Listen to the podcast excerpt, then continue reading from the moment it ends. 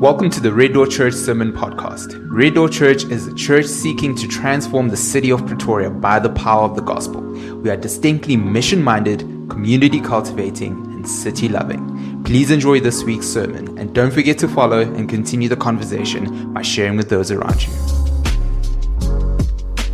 Thanks, Kwani and Megan, leading us in song this morning as well. That was great. It was really fun. Morning, family. It is great to be with you this morning. It is, it is even especially great since our numbers are a little bit down. It's cold. Man, it's just good to be with family. It's good to still gather together to sing to with one another, to get excited about God's word. And this morning is all about expectations. We're going to talk about what do you expect and what do you expect from God. And so I'm really excited. One thing that we can know and that we can expect is that nothing is an accident. And so the fact that you are here this morning has been predetermined by God since before the creation of the world. And so that's something to, to ponder about and to think about. And so, whatever is happening right now, what is happening in your life right now, know this that God wants to speak to you, He wants to reveal Himself to you, and He wants to draw you closer to His heart. For that to happen, we need the work of the Spirit. So, let me pray both for your heart, for my heart, and that God would guide me through His Spirit right now. Father God, we thank you this morning, um, even though as people from Pretoria, we're not particularly keen on the cold. We are, we still see your sovereignty. We still see your sovereignty in the changing of seasons. And in this time, we are once again reminded that as things change, one thing remains the same, and that is your goodness, that is your love, that's your sovereignty. And so, even this morning, we once again want to be reminded by this. Help our forgetful hearts. We need this. We need the fellowship of the saints. We need the corporate worship. We need to once again set our gaze on the glorious image which is you, God, through your Son, Jesus Christ, by your Holy Spirit. Do that this morning, please. We plead with you, Lord. And we can be thankful knowing that you want to do this. You want to bless us in this way. Definitely for our benefit and for your glory. Amen. Fam, having the right expectations matter because it influences the way that we approach life. Think about you give someone that's not very tech savvy the newest iPhone.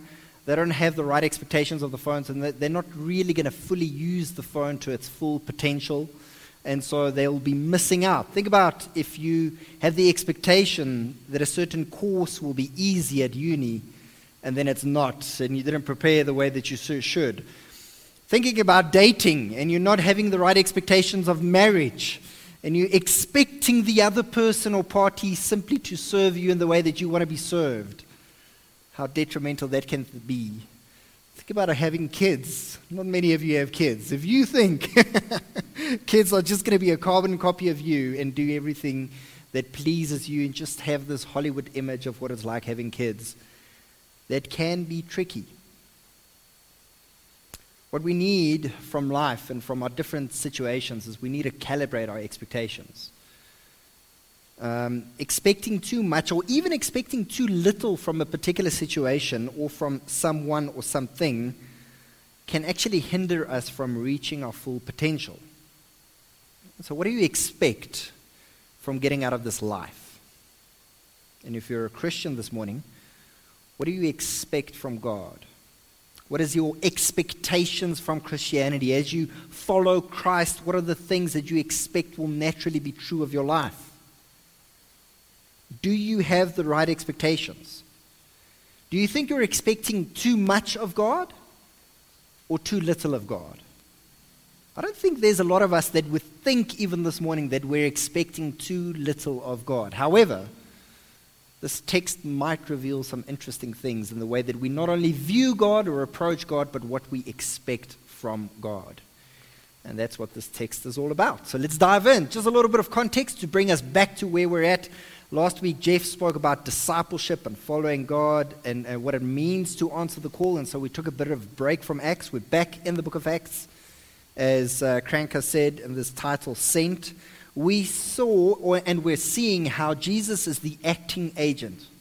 We're seeing how his acts are continuing through this book. However, It is continuing through his Holy Spirit, empowering the apostles for works of ministry. And specifically, last week or two weeks ago, we saw the formation of the first spirit filled church. And it was interesting. This first church was characterized by a people, by a community who submitted to the Word of God, who loved one another, and who loved the community around them. And this is kind of where we're at right now. We're still in Jerusalem.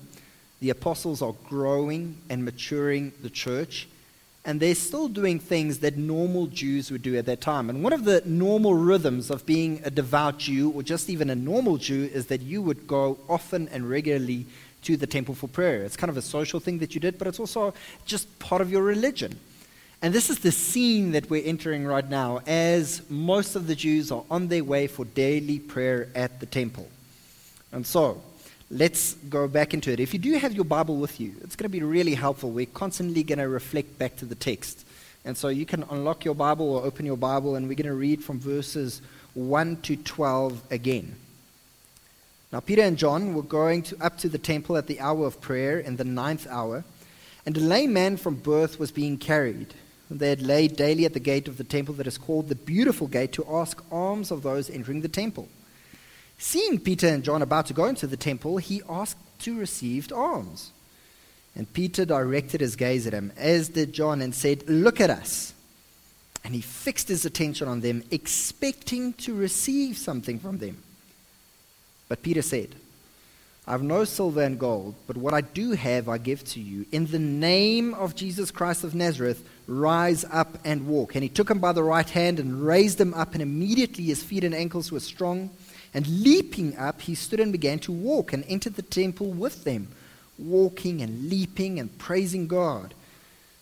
And all the people saw him walking and praising God and recognized him as the one who sat at the beautiful gate of the temple, asking for alms. And they were filled with wonder and amazement at what had happened.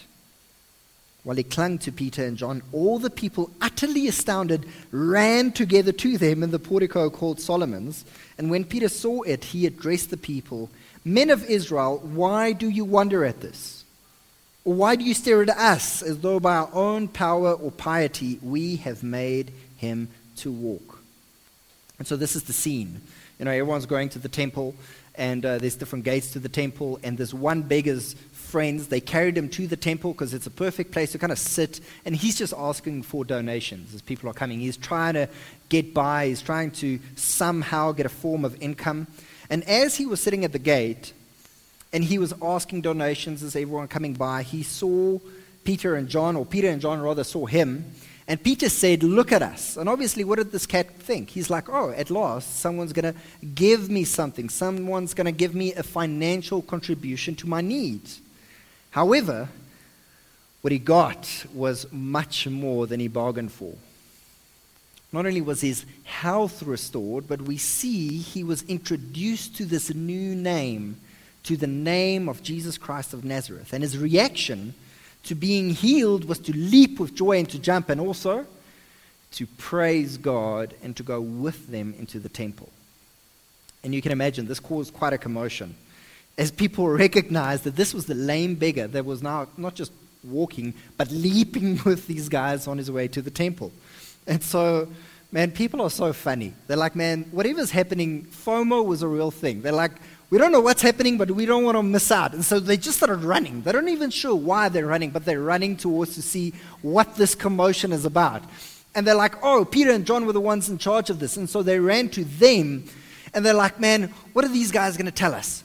How did they do this? What was the recipe? Maybe they're going to tell us something, and they're going to give us the recipe. Is like, hey guys, we've got the 10 steps to do this and we can, ex, you know, we can give it to you, but for a small fee. But this is not what happens.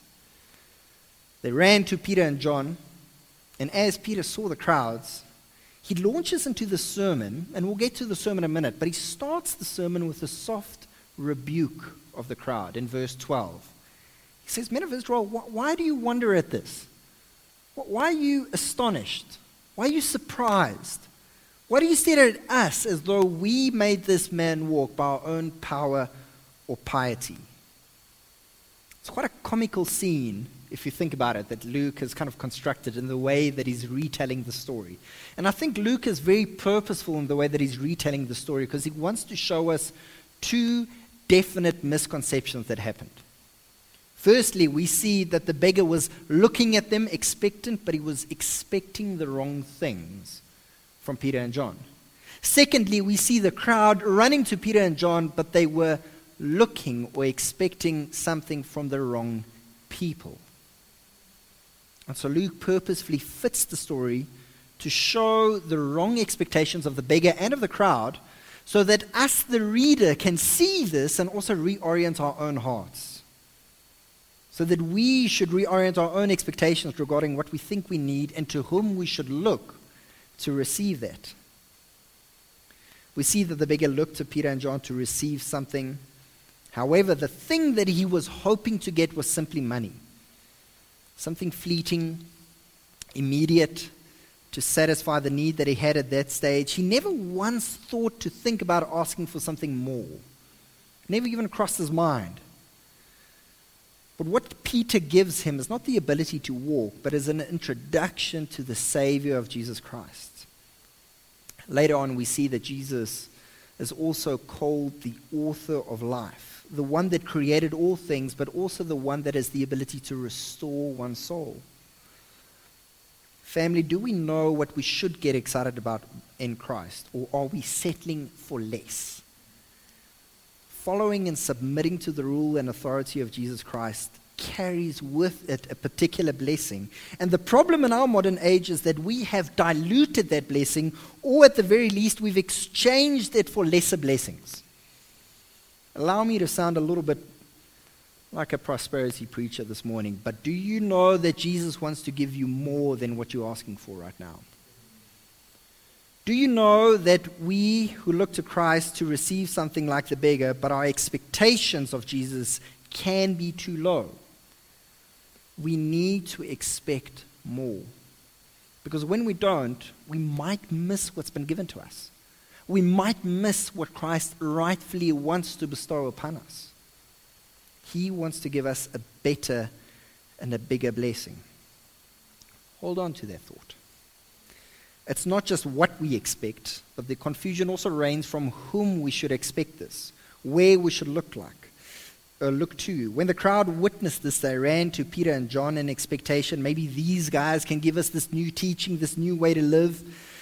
And unfortunately, even in Christianity, what we sometimes do is the person that we look to that we think can give us this blessing is, blessing is often ourselves. Do you notice what Peter said is like, this is not by my own piety. Piety means to live holy or a holy life. And so somehow the crowd thought that if I can only live good enough, well enough, I will receive a special blessing. Maybe these guys know the recipe of how to w- live well. So even though they were religious and thought they were looking to God, in actual fact, they were looking to themselves to save themselves and to bless themselves.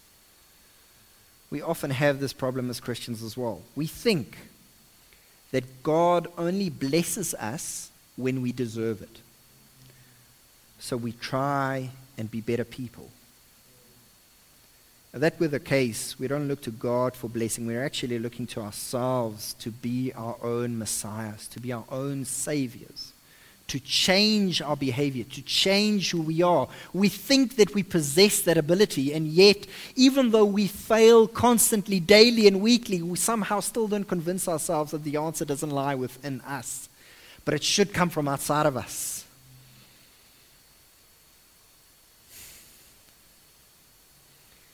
when we don't look to ourselves, often what we do is we look to people that have seemingly attained success in this world.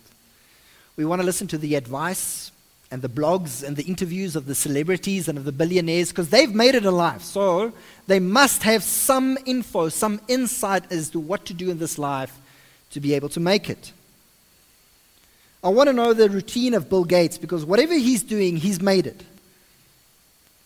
I want to know how he wakes up in the morning. What's the first thing that he thinks about, reads about? And I want to order my life in the same way. Haven't, haven't we done that? And so, in so doing, we make the double fallacy of what has just been explained in this passage. One, We think that what he has is what we need, and we think that who he is is who we need to be. Earlier this month, after 27 years of marriage, Bill and Melinda Gates filed for divorce. The fourth richest man in the world at the moment, advisor to many people, a great philanthropist, and billionaire, does not possess the tools or the ability to save the closest relationship in his life. And unfortunately, this is going to be a heart wrenching process for both of them and for their kids.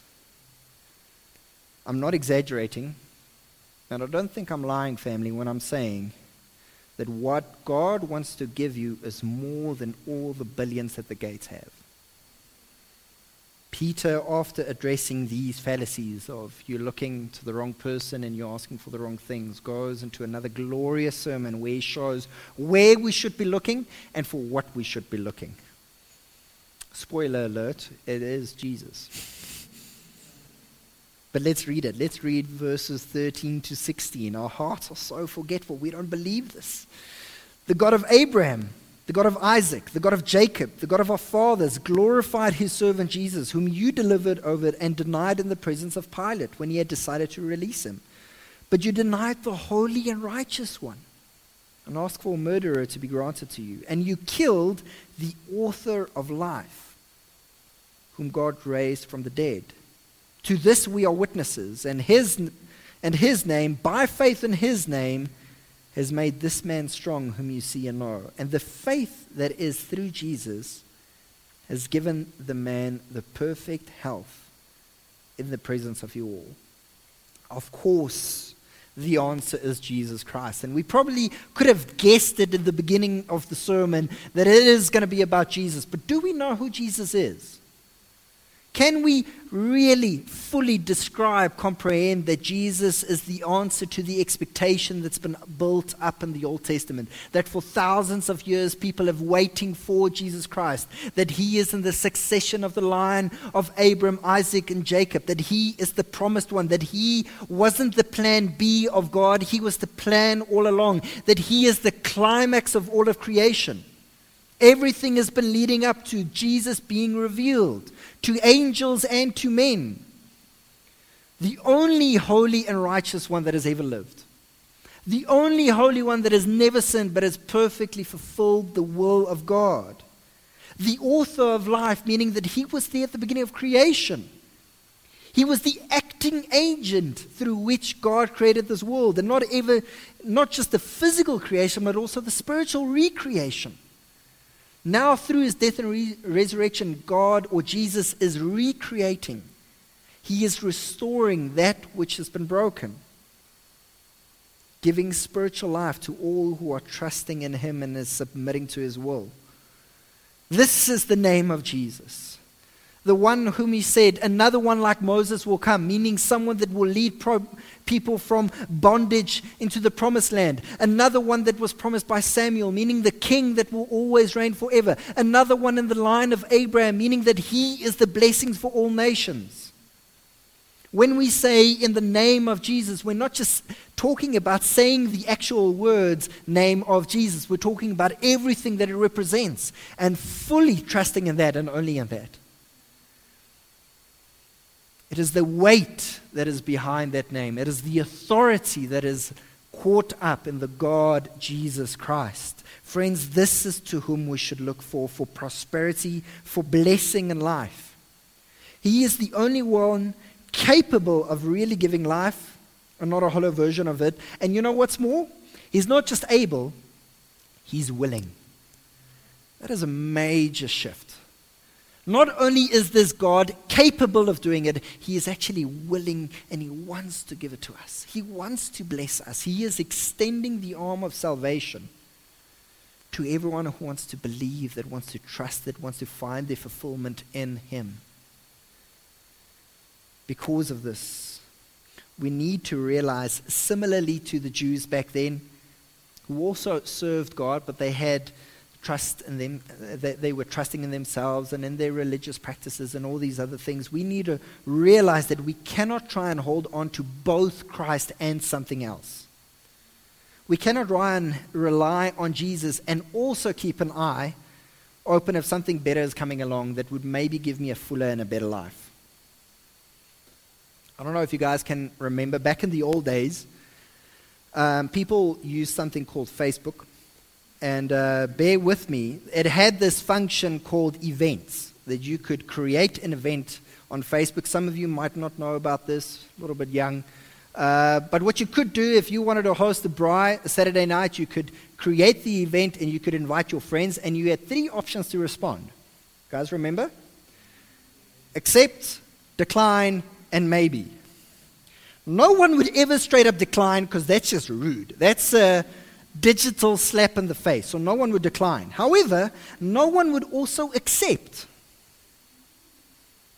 Even if you planned on going, and even if you didn't have anything else going on Saturday night, no one would press accept, or very little people would. Most everyone would click on maybe. Why? Well, one of the two reasons probably is we don't like commitment. We, we're just holding out. It's like, I'll probably go, but maybe something else is going to come along that's better that I can rather go to. I don't know what I'm going to feel like on Saturday. Maybe I'm not in the mood of going and I've committed to going. And so I'd rather not just put all my eggs in this one basket. We don't like to be tied down. Sadly, this is how many Christians treat Christ. Yes, I'm following him, but I'm afraid to go all in. What if there's more to this life than just living for Christ? What if there's this existential fulfillment that I can have of just following my dreams, of traveling or living for myself or building my own empire? What if there's another recipe, another power, another piety that could give us more? Friends, these types of Christians are actually missing out. Not living with Jesus as the supreme one to which we look to means we don't look to him at all and we are settling for less. Great African theologian Augustine of Hippo said it this way Christ is not valued at all if he is not valued above all. We need to expect more from Christianity, and it starts with having our eyes set on Jesus as our only Messiah for everything and anything. This is to whom we look. And now we need to ask if, if He is the one that we should expect to receive everything from, what is it that we can expect from Christ? And we don't want to be like the beggar that we set our expectations too low.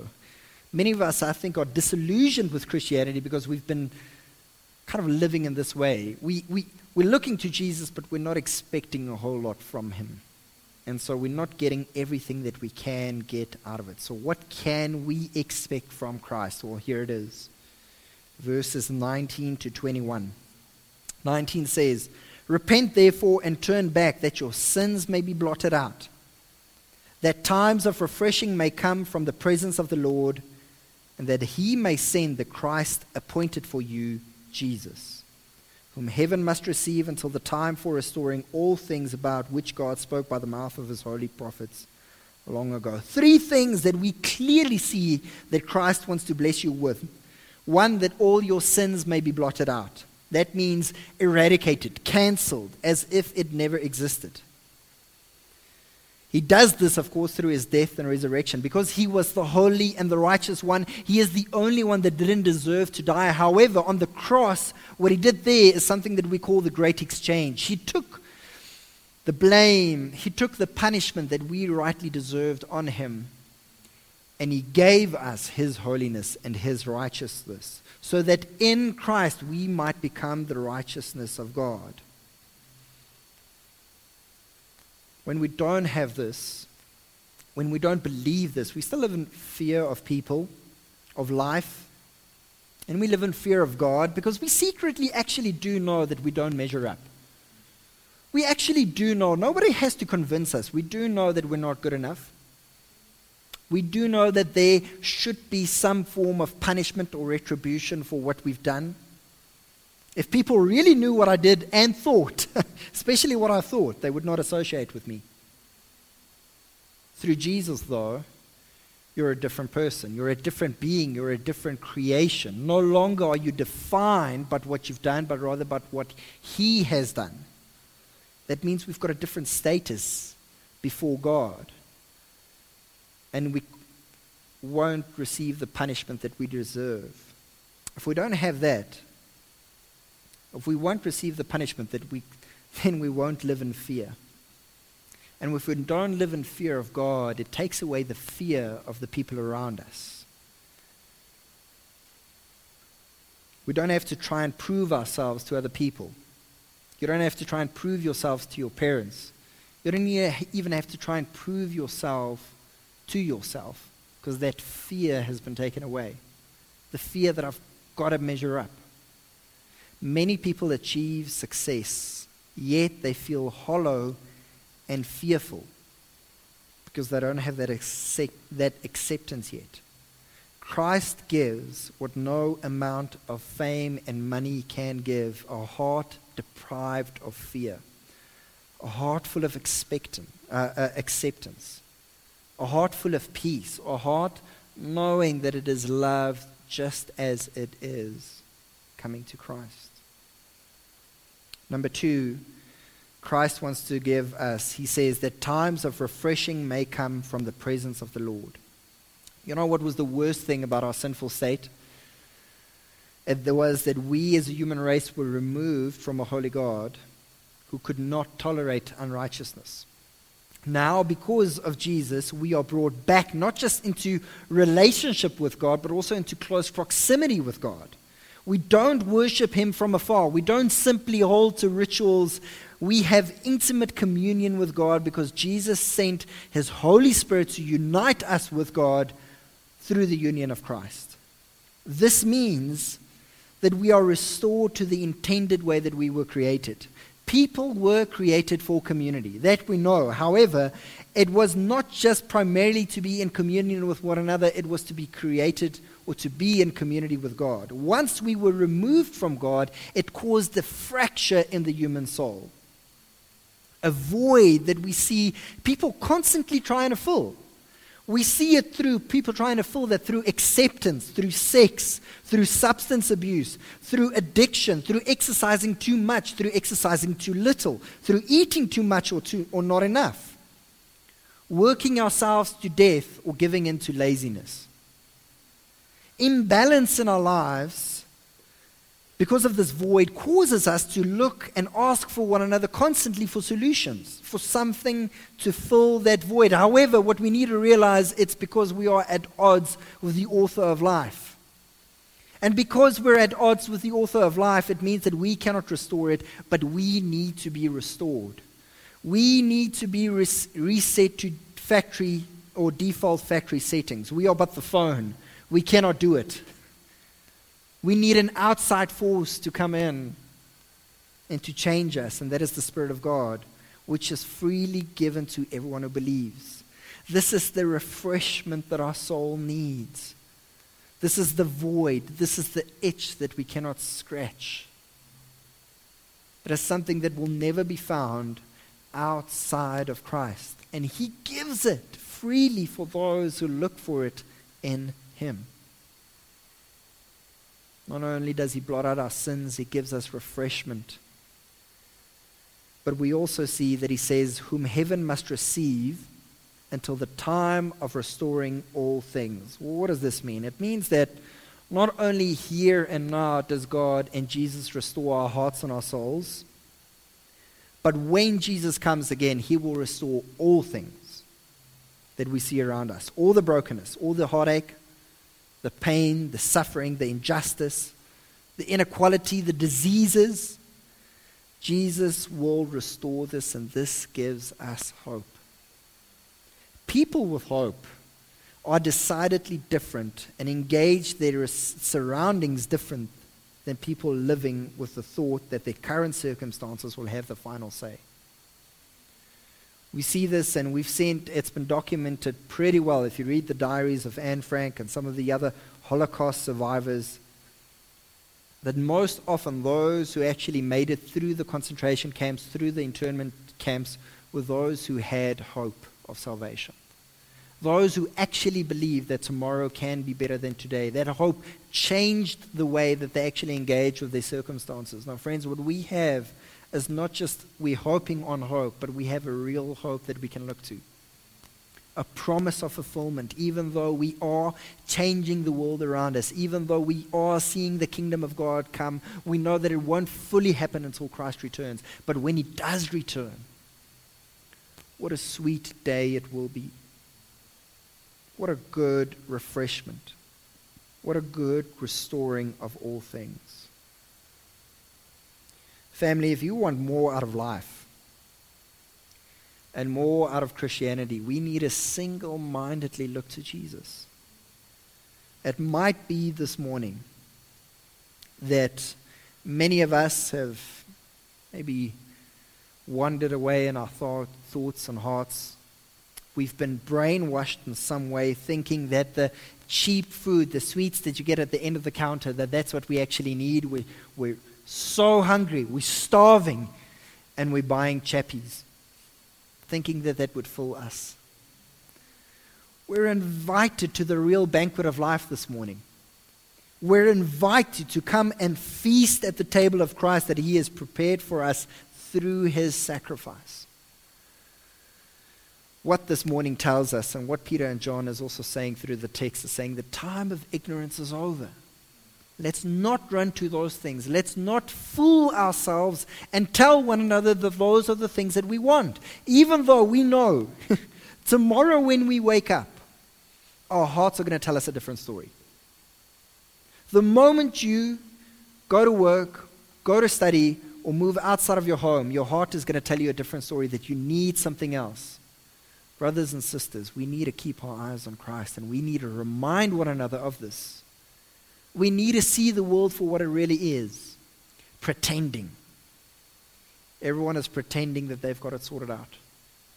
All the celebs, all the people who have seemingly made it in this life, they are simply pretending, trying to hold back their fears, or people seeing how hollow and how void and empty their lives are.